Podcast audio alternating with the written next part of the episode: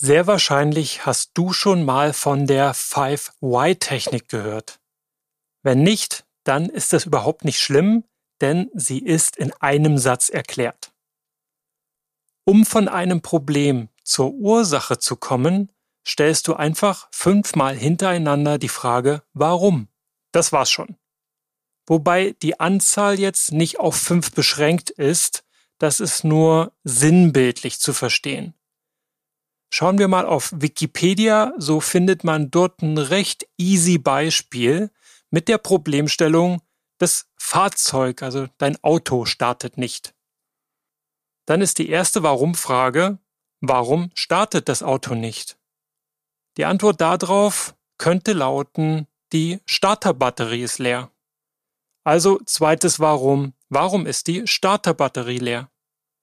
Weil die Lichtmaschine nicht funktioniert. Drittes Warum, warum funktioniert die Lichtmaschine nicht? Der Keilriemen ist gerissen. Warum ist der Keilriemen gerissen? Der Keilriemen wurde nie ausgewechselt. Okay, warum wurde der Keilriemen nie ausgewechselt? Weil das Fahrzeug bisher nie gewartet wurde. Warum wurde das Fahrzeug nie gewartet? Weil ein Wartungsintervall nie wirklich vorgeschrieben wurde.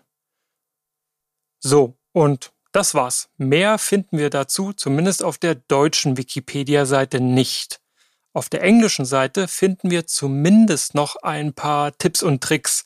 Beispielsweise, dass man bei der Ursache nie bei menschlichen Versagen oder Irrtum oder ähnlichem, was auf Person bezogen werden kann, aufhören sollte.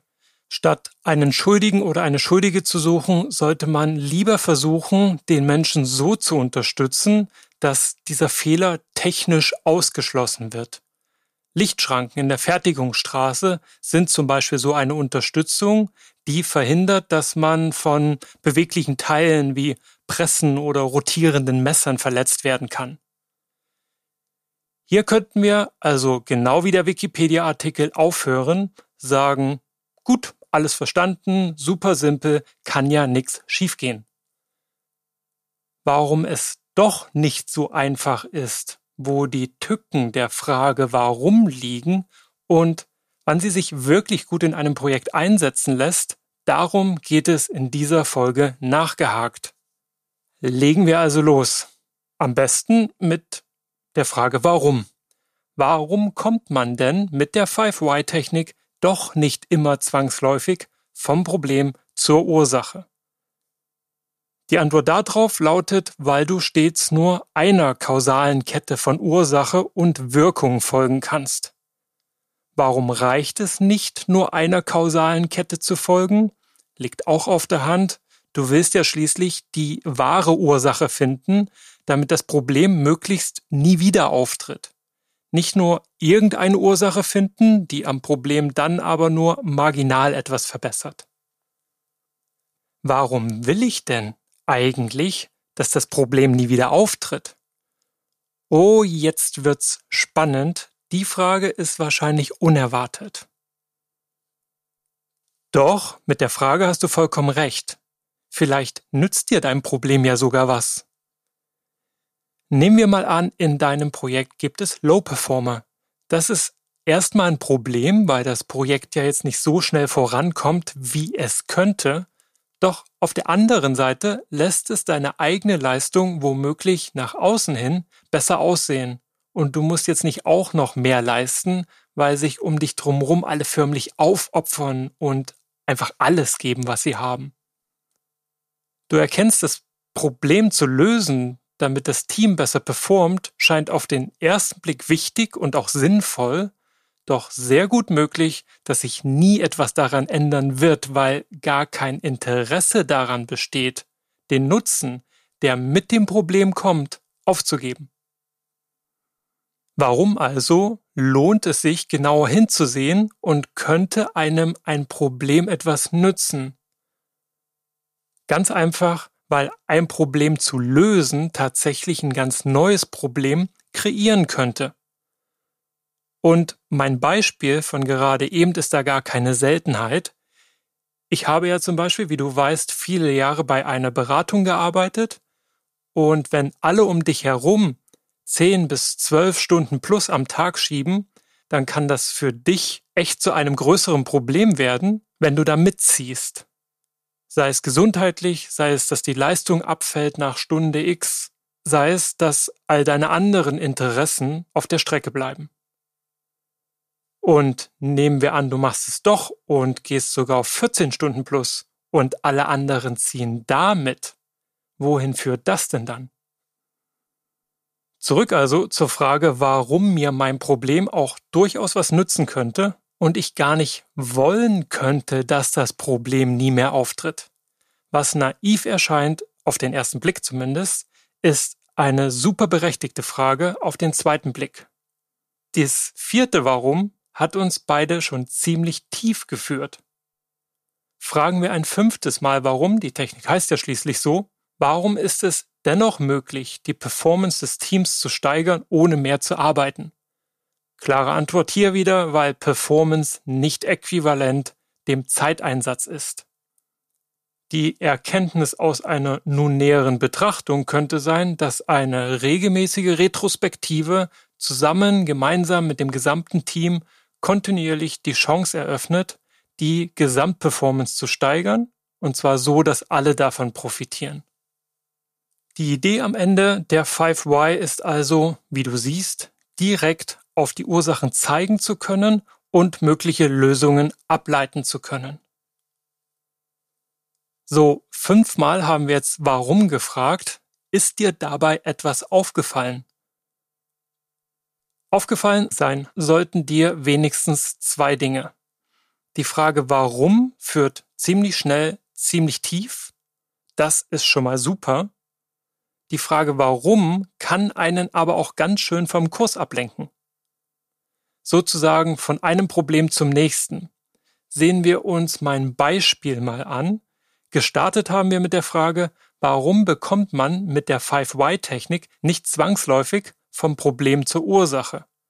Gelandet sind wir bei der Performance deines Projektteams. Das nächste Warum hing also jeweils massiv von der Antwort auf das vorhergehende Warum ab. Und genau das ist auch das Tückische an der Technik. Mit jedem Warum entstehen im Prinzip mehrere Verästelungen. Je nachdem, wie du die Frage warum ausformulierst und wie genau die Antwort ausfällt, biegst du woanders ab. Und so kann ein ganz schöner Ursachenwirkungsbaum entstehen, inklusive Querverästelungen zu anderen Bäumen, also mit weiteren potenziellen Problemen, die damit verknüpft sind. Je nach Kontext kann das ganz schön komplex und auch unübersichtlich werden und sogar Scheinzusammenhänge suggerieren.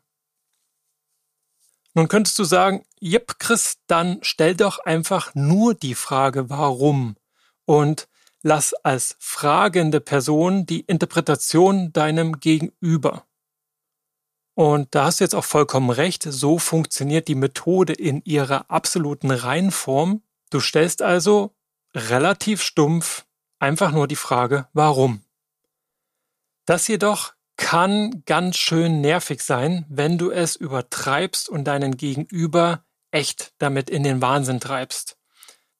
Deshalb willst du dein Gegenüber wenigsten einweihen und kurz die Technik erklären und oder hilfst deinem oder deiner Gegenüber die Frage zu deuten, damit, und das wäre eben auch ein Nachteil, wenn du allzu penetrant fünfmal in Folge einfach nur warum fragst, und egal auf welche Antwort immer wieder warum nachfragst, könnte das zur Folge haben, dass du einfach keine vernünftige Antwort mehr bekommst.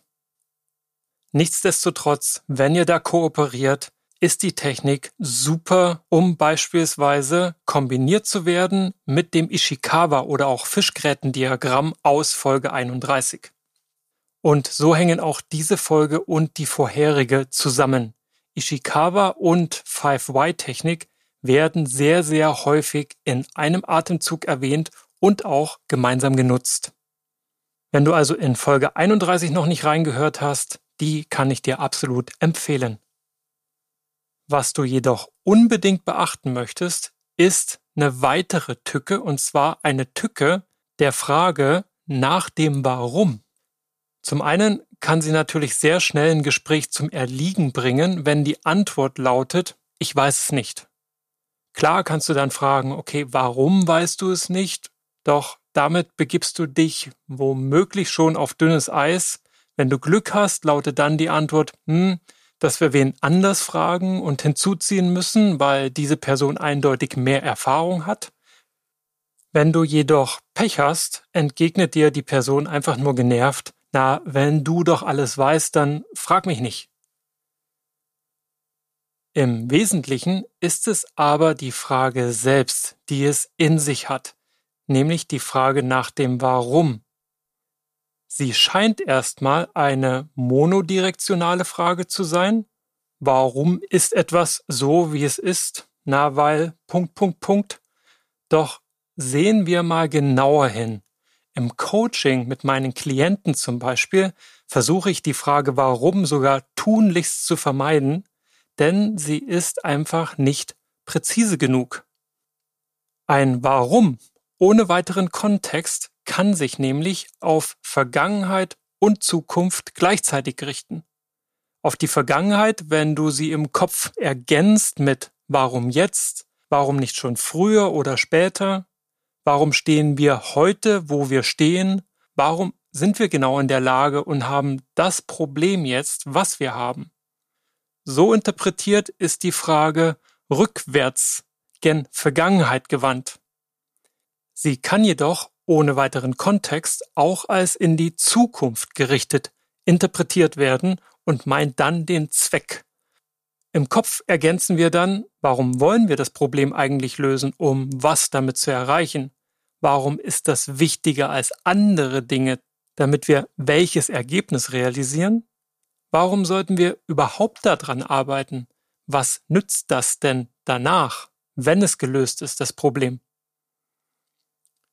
Und das ist das Tückische an der alleinstehenden Frage Warum. Mit der Frage Warum allein kannst du da beliebig abbiegen und Schleifen drehen und kommst mit zehnmal Warum Fragen der Ursache nicht ein Stück näher, sondern verstrickst dich im schlimmsten Fall total. Die Frage warum alleine ist also, und das ist die Kernbotschaft, kein Erfolgsgarant.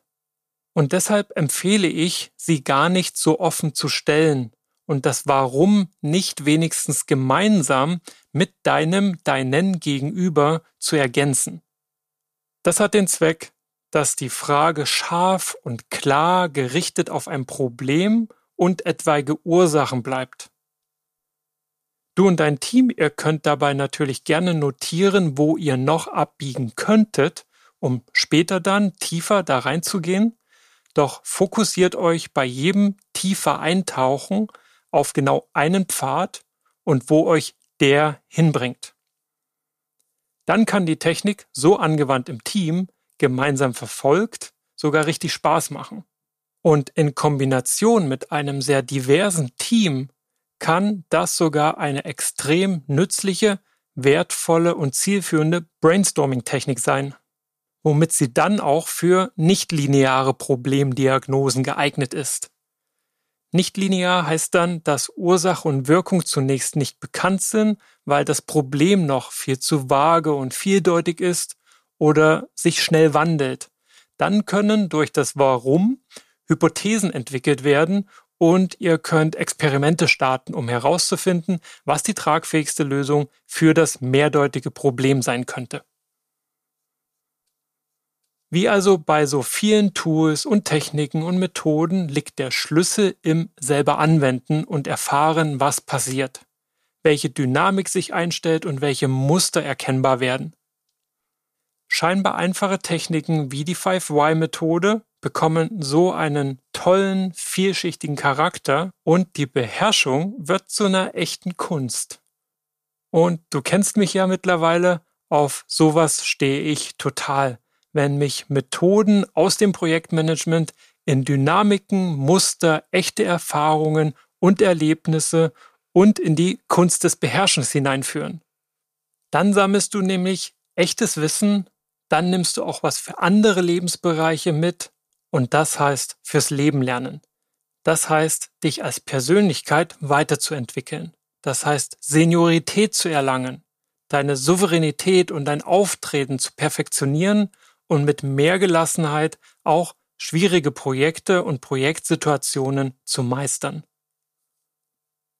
Wenn genau das auch nach deinem Geschmack ist und du eigentlich nicht immer bis zur nächsten Podcast-Folge warten möchtest, bis du einen Schritt mit deinem Projekt und selbst auch weiterkommst, dann ist sicher das Fitnessstudio für deine Projekte für dich super interessant und nützlich. Denn dort steht mit 1.6.2021 on demand der Next Level Project Skill Kurs für dich zur Verfügung Dazu folgst du einfach dem Link in den Show Notes oder gehst auf meine Webseite www.pm-botschaft.com und überlässt dann mit dem Kurs deine Entwicklung im Projekt und auch als Persönlichkeit nicht mehr dem Zufall oder deinen Vorgesetzten, sondern nimmst das Heft selber in die Hand. Passenderweise schließe ich deswegen diese Folge mit einer Warum-Frage. Warum also deine Skills mit dem Kurs nicht jetzt schon aufs nächste Level heben. Getreu dem Motto auf zur Brillanz.